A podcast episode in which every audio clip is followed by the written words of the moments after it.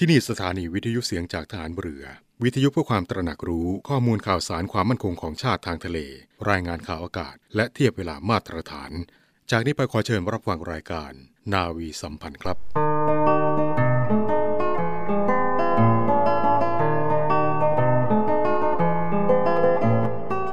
ชาติบ้านเมืองประกอบด้วยนานาสถาบัน อันเปรียบได้กับอวัยวะทั้งปวงที่ประกอบกันขึ้นเป็นชีวิตร่างกาย ชีวิตร่างกายดำรงอยู่ได้ เพราะอวัยวะใหญ่น้อยทำงานเป็นปกติพร้อมกันอย่างไร ชาติบ้านเมืองก็ดำรงได้ เพราะสถาบันต่างๆ ตั้งมั่นและปฏิบัติหน้าที่ของตนโดยพร้อมมูลอย่างนั้น พระบรมราโชวาท พระบาทสมเด็จพระบรมชนากาธิเบศรมหาภูมิพลอดุลยเดชมหาราช บรมนาถบพิตรพระราชทานแก่ทหารบก ทหารเรือ ทหารอากาศ ตำรวจ และอาสาสมัครพลเรือน ในพิธีตรวจพลสวนสนาม ในงานพระราชพิธี รัชดาพิเศษ 8 มิถุนายน 2514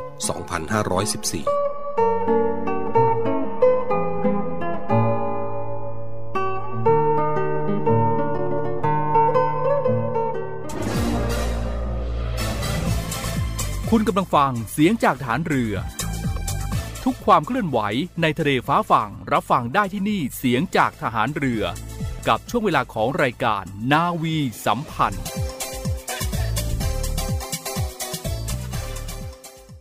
สวัสดีครับคุณผู้ฟังขอต้อนรับคุณผู้ฟังเข้าสู่ช่วงเวลาของรายการนาวีสัมพันธ์ ทางสถานีวิทยุเสียงจากทหารเรือทั้ง 15 สถานี 21 ความทีเราอยู่ด้วยกันตรงนี้เป็นประจำทุกทุกวันครับคุณผู้ฟัง 7นาฬิกา30นาทีถึง 8นาฬิกาก็นำเรื่องราวข่าวสารต่างๆครับมาเรียนให้กับคุณผู้ฟังได้ทราบกันเป็นประจำทุกทุกวันเลย ซึ่งเราพบเจอกันวันนี้ ก็ตรงกับวันพฤหัสบดีที่ 3 เดือนพฤศจิกายนปีพุทธศักราช 2565 และก็เป็นหน้าที่ของผมพันเจเอกขวัญประชาโพธิวงศ์รับหน้าที่ดำเนินรายการครับ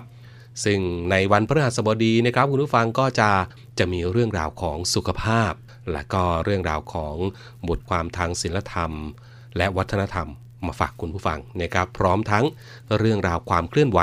ในกองทัพเรือครับก็จะมีมาฝากคุณผู้ฟัง เช่นเคยนะครับช่วงนี้ครับคุณผู้ฟัง ประเทศไทยของเราก็เข้าสู่ฤดูหนาวกันแล้วนะครับยังไงก็อย่าลืมดูแล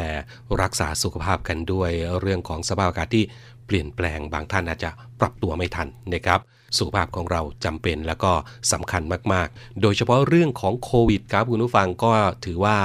ยังอยู่กับเรานะครับ เพราะฉะนั้นอย่าลืมเดินทางไปไหนมาไหน เรื่องของหน้ากากอนามัยเนี่ยยังจำเป็นกันอยู่แล้วก็อย่าลืมนะครับหมั่นล้างมือบ่อยๆด้วย รวมไปถึงการรักษาระยะห่างงดไปในพื้นที่ที่มีผู้คนเยอะๆนะครับ อันนี้ก็ถือว่าเป็น อีกหนึ่งปัจจัยสำคัญ เช่นเดียวกันสำหรับการป้องกันตัวเราจากโควิด -19 นะครับเอาละครับคุณผู้ฟังคราวนี้เราไปกันที่เรื่องของสุขภาพกันครับ โดยในวันนี้ครับคุณผู้ฟังเป็นเรื่องราวของออฟฟิศซินโดมกับการรักษาโดยรูปแบบศาสตร์การแพทย์แผนไทยหรือนวดไทย ซึ่งได้รับเกียรติจากเรือโทสมภพสุขแสวง หัวหน้าแผนกหัตถเวชกรรมไทย ศูนย์การแพทย์แผนไทยหมอพร และการแพทย์ผสมผสานโรงพยาบาลสมเด็จพระปิ่นเกล้ากรมแพทย์ทหารเรือนะครับ ซึ่งสัมภาษณ์โดยนาวโทหญิง จิรัชยาศรีอรุณ วันนี้เสนอเป็นตอนแรกนะครับคุณผู้ฟัง เราไปติดตามรับฟังพร้อมๆกันครับ สวัสดีค่ะ ต้อนรับเข้าสู่เรื่องราวสุขภาพจากทางรายการมาฝากคุณฟังกันในวันนี้นะคะ วันนี้มีอีกหนึ่งเรื่องราวของโรคออฟฟิศซินโดรม กับการรักษาโดยรูปแบบศาสตร์การแพทย์ แผนไทยหรือนวดไทยมาฝากคุณฟังค่ะ ซึ่งวันนี้ทางรายการได้รับเกียรติจากคุณหมอนะเรือโทสมภพสุขแสวง หัวหน้าแผนกหัตถเวชกรรมไทย ศูนย์การแพทย์แผนไทยหมอพร และการแพทย์ผสมผสาน โรงพยาบาล สมเด็จพระปิ่นเกล้ากรมแพทย์ทหารเรือนะคะรุณามาร่วมพูดคุยกับเราในครั้งนี้ค่ะ สวัสดีค่ะ คุณหมอค่ะ สวัสดีครับ ผมเรือโทสมภพสุขแสวงนะครับ เป็นแพทย์แผนไทยนะครับประจำอยู่โรงพยาบาลสมเด็จปิ่นเกล้านะครับกรมแพทย์ทหารเรือ ค่ะวันนี้เราก็มานำเสนอกันถึงอีกหนึ่งเรื่องราวกับโรคกลุ่มอาการออฟฟิศซินโดรมนะที่เรารู้จักกันเป็นอย่างดี แล้วก็เป็นอาการปวดคอปวดบ่าปวดไหล่หรือว่าอาการปวดต่างๆ เหล่านี้ที่มาจากการทำงานนะคะและถือได้ว่าเป็นอาการของโรคโรคยอดฮิตของคนวัยทำงานในยุคปัจจุบันค่ะ ซึ่งหลายท่านก็น่าจะคุ้นเคยกับร้านนวด แผนไทยหรือนวดเพื่อผ่อนคลายอาการปวดเมื่อยต่างๆ หายบ้างไม่หายบ้างก็บรรเทากันไปนะวันนี้มาพูดคุยกันอย่างต่อเนื่องกับเรื่องราวของศูนย์ การแพทย์แผนไทยหมอพรและการแพทย์ผสมผสานโรงพยาบาลสมเด็จพระปิ่นเกล้าค่ะ ซึ่งจะนำความรู้ดูแลสุขภาพข้อเท็จจริงของการดูแลรักษากลุ่มอาการออฟฟิศซินโดรมด้วยแพทย์แผนไทยและหัตถเวชกรรมไทยค่ะ ซึ่งเบื้องต้นขออนุญาตเรียนถามคุณหมอช่วยกล่าวนำถึงสาเหตุของอาการออฟฟิศซินโดรม หรือว่าสาเหตุของอาการปวดคอ ปวดบ่า ปวดไหล่ มีความเป็นมามีสาเหตุมาอย่างไรนะสำหรับโรค และก็อาการข้างเคียงต่างๆ เหล่านี้ค่ะเรียนเชิญค่ะสำหรับโรคของออฟฟิศซินโดรมนะครับโรคที่เราน่าจะคุ้นเคยกัน ได้ยินกันมาในยุคปัจจุบันนี้เป็นประจำและก็มีแนวโน้มว่าจะมากขึ้นในอนาคตด้วยนะครับ ซึ่งเราจะสังเกตได้ว่าปัจจุบันนี้เทคโนโลยีต่างๆ เข้ามาสู่ชีวิตประจำวันของคนเรามากในทุกๆวัยนะครับทั้งนักศึกษานักเรียนวัยทำงานหรือแม้แต่วัยเกษียณอายุในปัจจุบันของเรานี่เองนะครับนั่นก็เป็นในส่วนของ อาการหรือว่าการเกิดอาการปวดคอบ่าไหล่ออฟฟิศซินโดรมที่เรารู้จักกันดีนะ ซึ่งก็เป็นโรคที่พบได้บ่อยในคนวัยทำงานในปัจจุบันด้วยนะ ดังนั้นก็ใช่ครับมีวิธีการมาผ่อนคลายบรรเทาอาการปวดเมื่อยกันในครั้งนี้นะใช่คะครับและสำหรับกลุ่มอาการที่กล่าวมาในครั้งต้นค่ะคุณหมอคะเห็นว่าจะมีอาการรายละเอียดของความผิดปกติของกล้ามเนื้อนี้ด้วยนะคะ มีรายละเอียดอย่างไรบ้างครับคะผม ด้วยเทคโนโลยีหรือความสะดวกสบายที่ส่งถึงเราเนี่ยนะครับ มันจะทำให้การเรียกชีวิตประจำวันของเราเปลี่ยนไปนะครับ ซึ่งเรามักจะพบปัญหาที่เกิดจากอิริยาบถนะครับ ลักษณะท่าทาง ระหว่างการใช้งานร่างกายที่ไม่เหมาะสม หรือในอยู่ในอิริยาบถเดิมๆนานๆ บ่อยจนเกินไปนะครับทำให้เกิดปัญหาเกี่ยวกับระบบของกล้ามเนื้อครับ เช่นการปวดบ่า ปวดหลังปวดต้นคอ แม้กระทั่งเรื่องสายตาเองนะครับ ก็จะมีเรื่องของสายตาสั้น สายตายาว สายตาเอียง มีอาการปวดศีรษะร่วมมาด้วยนะครับสำหรับกลุ่มอาการดังกล่าวที่กล่าวมาเนี่ยนะครับทางการแพทย์ผ่านแผนปัจจุบันเราจะเรียกว่ากลุ่มอาการปวดกล้ามเนื้อ และเนื้อเยื่อพังผืดบริเวณคอบาไหลจากออฟฟิศซินโดมนะครับ ซึ่งเกิดจากการที่กล้ามเนื้อนะทำงานมากจนเกินไปนะครับ ได้รับบาดเจ็บนะครับ แต่เป็นบาดเจ็บทีละน้อยละน้อยสะสมกันไป เป็นระยะเวลานาน จนการซ่อมแซมเนื้อเยื่อของร่างกายนะไม่สามารถที่ซ่อมแซมได้อย่างสมบูรณ์ มักจะมีอาการปวดเรื้อรังนะครับร่วมกับการคลำพบกล้ามเนื้อแข็งเป็นแนว และก็จะมีจุดเจ็บในบริเวณที่เกิดขึ้นด้วยครับค่ะนั่นก็เป็นกลุ่มอาการของออฟฟิศซินโดรม หรือว่าอาการปวดคอ ปวดบ่า ปวดไหล่ ปวดหลัง จากการที่กล้ามเนื้อทำงานมากเกินไปนะจนอักเสบ แล้วก็ได้รับการปวดเรื้อรังอย่างไรก็ตามค่ะ ซึ่งก็จะเป็นผลสืบเนื่องมาจากพฤติกรรมต่างๆ ที่อาจจะไม่เหมาะสมทำให้เกิดอาการออฟฟิศซินโดมได้นะคะเด่นถามถึงอีกหนึ่งประเด็นการรักษาค่ะเห็นว่ามีการรักษาด้วยทางเลือกทางการแพทย์แผนไทยเนี่ยเป็นทางเลือกที่ ค่อนข้างมีกระแสมาปัจจุบันได้รับความนิยมมากยิ่งขึ้นด้วยสำหรับทางเลือกในการรักษาด้วยรูปแบบนวดไทยหรือว่าการแพทย์แผนไทยนะคะมีรายละเอียดเป็นอย่างไรบ้างคะคุณหมอคะซึ่งการรักษาและการส่งเสริมสุขภาพด้วยศาสตร์การแพทย์แผนไทยนะครับ ปัจจุบันเป็นทางเลือกหนึ่งที่ได้รับความนิยมมากขึ้นนะครับ โดยอาศัยความรู้ศาสตร์ทางการแพทย์แผนไทย ซึ่งเชื่อว่าการเจ็บป่วยของร่างกายนะครับ เกิดจากการขาดสมดุลของธาตุทั้ง 4 ของร่างกายนั่นเองครับ ดังนั้นการรักษาตามศาสตร์การแพทย์แผนไทยจึงมุ่งเน้นในการปรับสมดุลของธาตุนะครับ โดยใช้วิธีการนวดและให้ยาสมุนไพรรวมทั้งเรื่องอาหารแนะนำการปฏิบัติตัว เพื่อให้ธาตุในร่างกายเข้าสู่ภาวะสมดุลอีกครั้งหนึ่งครับค่ะนั่นก็เป็นในส่วนของแนวทางการรักษาที่ถือได้ว่าน่าสนใจมากเลยทีเดียวนะสำหรับทางเลือกในการรักษาในรูปแบบแพทย์แผนไทยที่ค่อนข้างจะได้รับ ความนิยมมากขึ้นในปัจจุบันค่ะในการช่วยบรรเทาความปวดจากอาการออฟฟิศซินโดรมหรือว่าปวดคอบ่าไหล่ค่ะ เรียนถามคุณหมอเพิ่มเติมถึงปัจจัยที่ทำให้เกิดอาการออฟฟิศซินโดรมนั้นเห็นว่ามีหลายปัจจัยด้วยกันนะไม่ว่าจะเป็นทั้งอาหารการกินหรือว่าพฤติกรรมต่างๆ มีรายละเอียดอย่างไรบ้างคะใช่ครับในศาสตร์การแพทย์แผนไทยนะครับ เราจะแบ่งพฤติกรรม ที่ก่อให้เกิดโรคอยู่ 8 ประการนะครับ ซึ่งอาการพฤติกรรมเหล่านี้ไม่เฉพาะที่จะเป็นแค่ออฟฟิศซินโดรมนะครับ ยังเป็นอาการของโรคต่างๆ ทั่วไปที่เกิดจากพฤติกรรมเหล่านี้ที่จะทำให้เกิดโรคได้นะครับ คือหนึ่งเรื่องของอาหารครับ การกินอาหารมากกินอาหารน้อยนะครับ หรือกินของเสียของบูดของสด อย่างนี้ยก็เป็นปัจจัยที่ทำให้เกิดโรค 2. อิริยาบถการนั่งการนอนการยืนหรือการเดินนะครับ พวกนี้จะเข้าสู่ของ ภาวะที่ทำให้เกิดออฟฟิศซินโดรมโดยตรงนะครับทำให้เกิดกล้ามเนื้อใช้นานๆ ซ้ำๆทุกๆวันเป็นระยะเวลานาน จะก่อให้เกิดอาการทางออฟฟิศซินโดรมเกิดขึ้นนะครับที่ 3 ก็คือความร้อนความเย็นนะครับ อยู่ในที่ร้อนนานเกินไป อยู่ในที่เย็นนานเกินไป อันนี้ก็เกิดภาวะของการเกิดโรคเช่นเดียวกัน 4. นะครับ การอดนอนนะครับ นอนน้อยนะครับ อดข้าว อดน้ำอันนี้ก็คือปัจจัยหนึ่ง 5. การกลั้นอุจจาระและปัสสาวะนะครับ อันนี้ก็คือปัจจัย 6. การทำงานเกินกำลัง อันนี้ก็คืออยู่ในปัจจัยที่ก่อให้เกิดโรคออฟฟิศซินโดมโดยตรงเช่นกันนะครับ โดยการใช้กำลังกล้ามเนื้อที่หนัก 7. ความโศกเศร้าเสียใจนะครับ ขาดการยับยั้งชั่งใจนะครับอีกอย่างหนึ่งคือเรียกว่าสติหลุดลอย 8. เกิดโทสะหรือโมโหนะครับ ความโมโหนี่ก็ก่อเกิดโรคได้เหมือนกันนะครับ ซึ่งพฤติกรรมก่อโรคแปดประการนี้ แพทย์แผนไทยจะยึดในการวินิจฉัยร่วมกับอาการของโรคทั่ว ๆ ไปด้วยครับ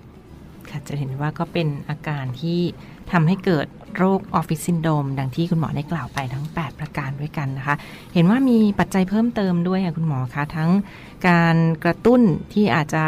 มีสิ่งกระตุ้นทำให้เกิดโรคนี้ได้ง่ายยิ่งขึ้นมีอะไรบ้างใช่คะครับ จะเห็นว่านะครับปัจจัยที่กระตุ้นให้เกิดกลุ่มอาการของการปวดกล้ามเนื้อนะครับ ได้แก่การที่เราอยู่ในอิริยาบถที่ไม่เหมาะสมนะครับ อย่างเช่นเราการนั่งที่เอียงไปข้างใดข้างหนึ่งนะครับ นั่งตัวงอเวลาเราอยู่หน้าคอมพิวเตอร์ต่างๆนะครับ อันนี้คืออิริยาบถที่ไม่เหมาะสม หรืออยู่ในอิริยาบถที่เหมาะสม แต่ว่านานจนเกินไป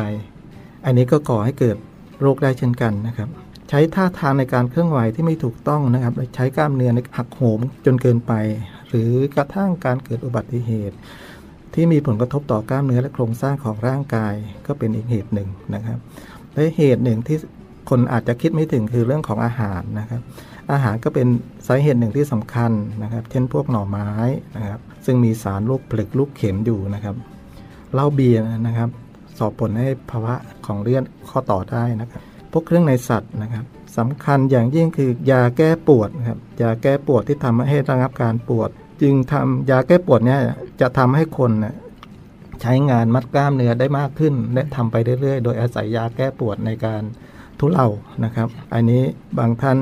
ก็ทำให้เกิดอาการของโรคเช่นนี้ได้เหมือนกัน อีกประการหนึ่งนะครับ เรื่องของบางคนเกิดอาการผักโตเร็ว หรือว่าเช่นพวก ถั่วงอก ผักตำลึง ผักกระถินนะครับ บางคนก็แพ้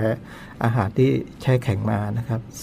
อาหารพวกนี้เป็นส่วนหนึ่ง เป็นปัจจัยส่วนหนึ่งที่ก่อให้เกิดโรคได้เหมือนกันนะครับค่ะและทั้งหมดก็คือเรื่องราวจากทางรายการที่มาฝังฟังกันในครั้งนี้นะตอนที่ 1 กับโรคออฟฟิศซินโดรมศาสตร์การแพทย์แผนไทยหรือนวดไทยนะคะ ซึ่งยังไม่จบ เพียงเท่านี้ฟังค่ะเราจะมาพูดคุยกันต่อเนื่องในตอนต่อไป วันนี้ทางรายการต้องขอขอบพระคุณเป็นอย่างสูง คุณหมอเรือโท สมภพสุขแสวง หัวหน้าแผนก หัตถเวชกรรมไทย ศูนย์การแพทย์แผนไทยหมอพร และการแพทย์ผสมผสาน โรงพยาบาลสมเด็จพระปิ่นเกล้ากรมแพทย์ทหารเรือนะคะ และพบกันใหม่ในโอกาสหน้าค่ะ สวัสดีค่ะ สวัสดีครับ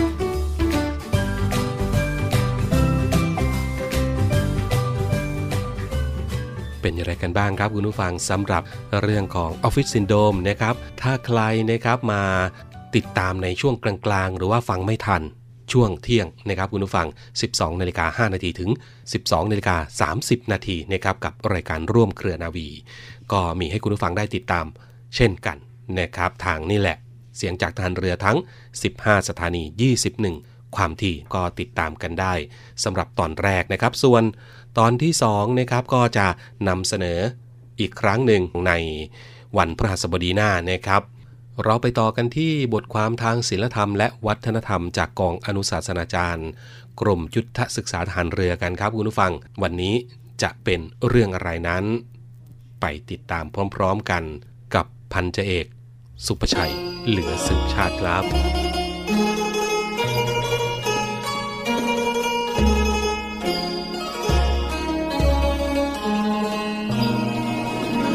ดูฟังครับ หลังจากออกพรรษาเข้าสู่เทศกาลทำบุญทอดกระถินครับต่อด้วย ประเพณีลอยกระทงครับ ซึ่งเป็นเทศกาลแห่งความสุขของคนไทยมาอย่างยาวนานนะครับ การลอยกระทงสะท้อนถึงความเชื่อเกี่ยวกับวิถีชีวิตของคนไทยอย่างหนึ่ง คือการลอยทุกข์ไปกับสายน้ำซึ่งความเชื่อดังกล่าวครับมาจากเรื่องของการลอยบาปที่เรียกว่าพาหิตะปาโปตามความเชื่อของพราหมณ์นะครับ คนโบราณสอนว่า เมื่อลอยกระทง ณแม่น้ำสายใดขอให้น้อมลำลึกถึง รอยพระพุทธบาทที่ปรากฏอยู่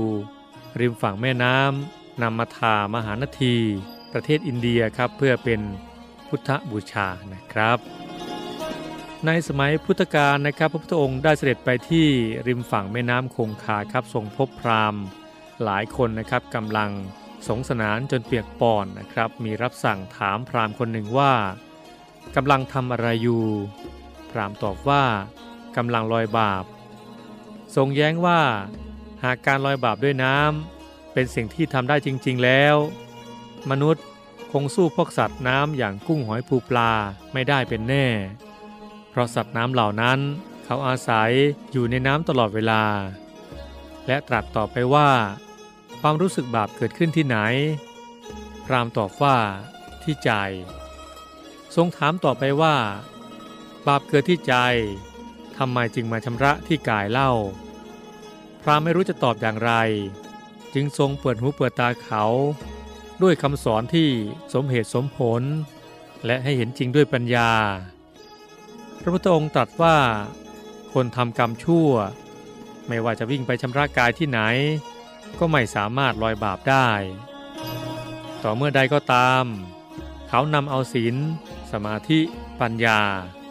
มาชำระใจจนเกิดความรู้แจ้งเห็นจริงแล้ว เมื่อนั้นแหละ เขาจึงจะได้ชื่อว่า ลอยบาปแล้ว และตรัสอีกว่า เมื่อคนเรามีศีล สมาธิปัญญาแล้ว แม้น้ำดื่มธรรมดาธรรมดา ก็ยังเป็นน้ำศักดิ์สิทธิ์ขึ้นมาได้ รามได้ฟังวิธีลอยบาปแบบพุทธะแล้ว ก็แจ้งแก่ใจ เลิกลอยบาปตัดกรรม แบบเคยปฏิบัติกันสืบมา หันมาลอยบาปโดยการทำตนเป็นคนดีนับแต่นั้น พระพุทธองค์ทรงประยุกต์คำว่า ลอยบาปมาใช้ในพุทธศาสนา แต่ทรงมุ่งกิจสูงสุดในพระพุทธศาสนา พระทรงกำหนดไว้ว่า คนที่จะได้ชื่อว่า ลอยบาปได้อย่างแท้จริงนั้น ต้องเป็นพระอรหันต์เท่านั้น ครับท่านผู้ฟังครับ ความเชื่อของคนไทยเกี่ยวกับการลอยกระทงครับเพื่อลอยทุกข์ลอยโศกโดยการตัดเล็บตัดผม และเงินใส่ลงไปในกระทง สิ่งเหล่านี้ครับเป็นความเชื่อที่มีมาในภายหลัง เป็นสิ่งที่ทำแล้วรู้สึกสบายใจ แต่ความจริงแล้ว คนเราไม่สามารถที่จะลอยทุกโศกให้หมดไปได้ด้วยการลอยกระทง ดังนั้นนะครับถ้าจะให้ทุกโศกโรคภัยข้อร้ายออกไปจากชีวิต ต้องละบาปอากุศล และหมั่นทำบุญสร้างกุศลอยู่เสมอ เมื่อถึงคืนวันลอยกระทง ให้ตั้งจิตอธิษฐาน ถึงกุศลผลบุญที่ได้ทำไปแล้วนั้น ขอจงเปลื้องทุกข์เปลื้องโศกโรคภัยทั้งหลาย ออกไปจากชีวิต ดังคำพูดที่ว่า มันนึกถึงบุญ บุญย่อมรักษานั่นเองนะครับ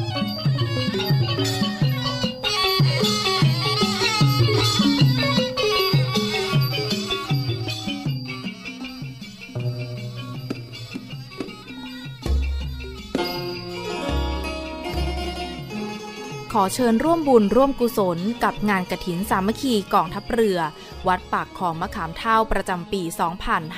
2565 กองทัพเรือร่วมกับจังหวัดชัยนาทราชสกุลอาภากร และคุณหญิงกอแก้วบุญญาจินดากำหนดจัดทอดกระถินสามัคคีณวัดปากคลองมะขามเท่าอำเภอวัดสิงห์จังหวัดชัยนาทในวันที่ 4 และ 5 พฤศจิกายนนี้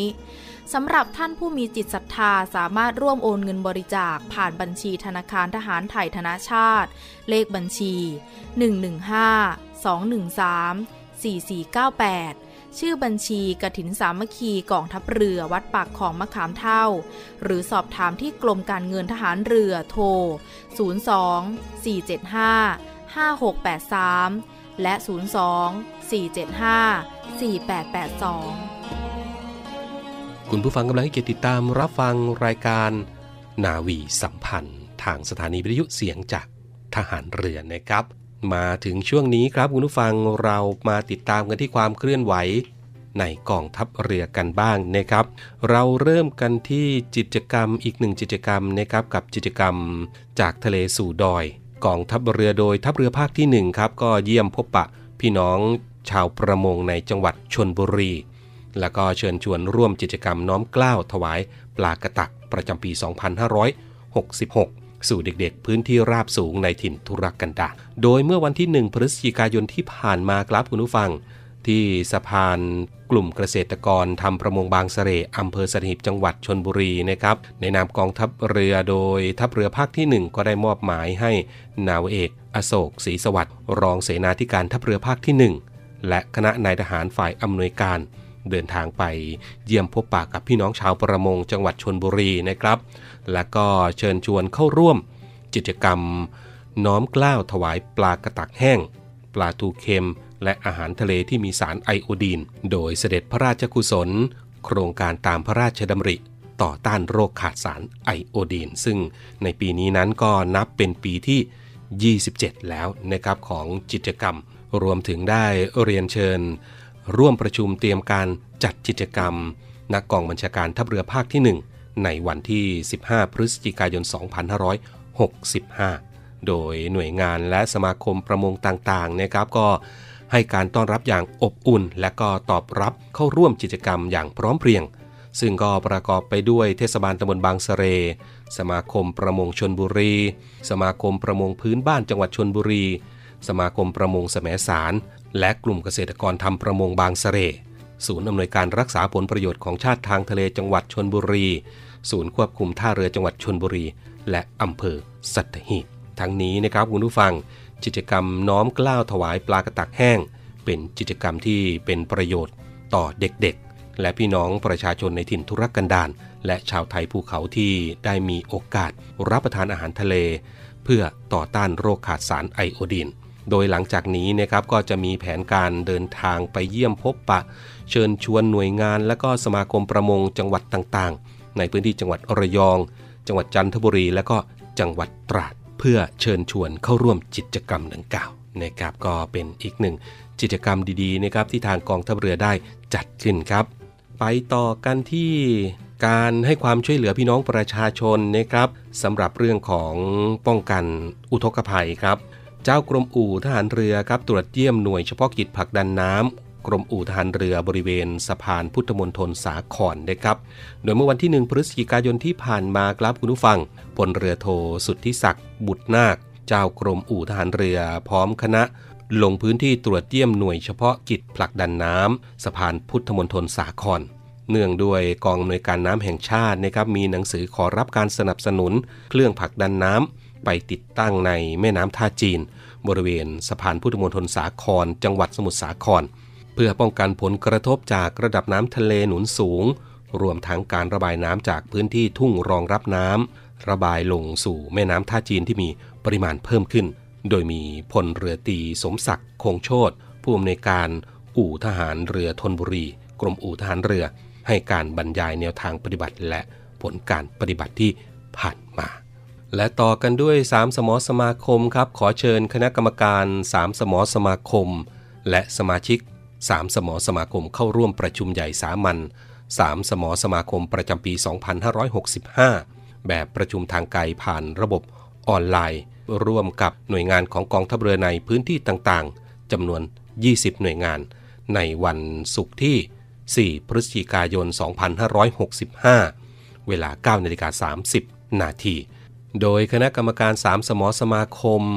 ก็จะประชุมณห้องประชุมกองบัญชาการกองทัพเรือ 3 อาคาร 5 พื้นที่พระราชวังเดิม และสมาชิก3สมอสมาคม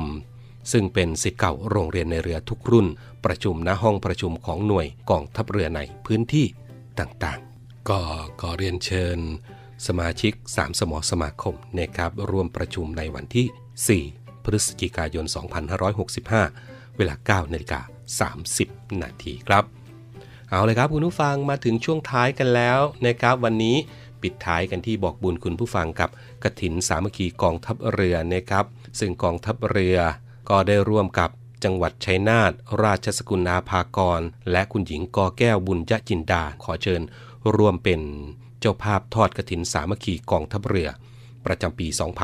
2565 ณ วัดปากคลองมะขามเท่า ตำบลมะขามเท่าอำเภอวัดสิงห์จังหวัดชัยนาทซึ่งก็จะมีพิธีถวายผ้าพระกฐินในวันที่ 5 พฤศจิกายน 2565 นะครับ พร้อมกันนี้ในวันที่ 4 และก็วันที่ 5 พฤศจิกายนนะครับคุณผู้ฟังก็จะมีหน่วยแพทย์เคลื่อนที่ให้บริการพี่น้องประชาชนฟรีด้วย ท่านที่อยากจะร่วมทำบุญนะครับ ก็สามารถบริจาคร่วมทำบุญได้ที่ ฝ่ายการเงินของหน่วยงานในกองทัพเรือ หรือจะเป็นที่กองบัญชีและการเงิน กรมการเงินทหารเรือพระราชวังเดิม กรุงเทพมหานคร 10600 หมายเลขโทรศัพท์ 02 475 4882 02 475 5683 หรือจะเป็น Line ID ก็ได้นะครับคุณผู้ฟังก็ at f i n n 531 หรือว่าท่านจะสะดวกโอนเงินนะครับก็สามารถโอนเงินผ่านบัญชีธนาคารทหารไทยธนชาติจำกัดมหาชน สาขากองบัญชาการกองทัพเรือ ชื่อบัญชีกถินสามัคคีทรอวัดปากคลองมะขามเท่า เลขที่บัญชีครับคุณผู้ฟัง 115ขีด2ขีด13 449ขีด8 หรือจะสะดวกที่สำนักงานวัฒนธรรมจังหวัดชัยนาทก็ได้ ที่หมายเลขโทรศัพท์ 056 416 575 หรือว่าคุณผู้ฟังอยากจะบริจาคกกับวัดโดยตรงนะครับ ก็วัดปากคลองมะขามเท่า หมายเลขโทรศัพท์ครับ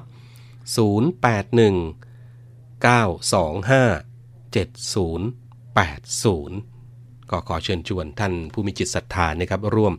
ทำบุญกระถินสามัคคีกองทัพเรือด้วยกันนะครับนั่นก็เป็นเรื่องราวข่าวสารที่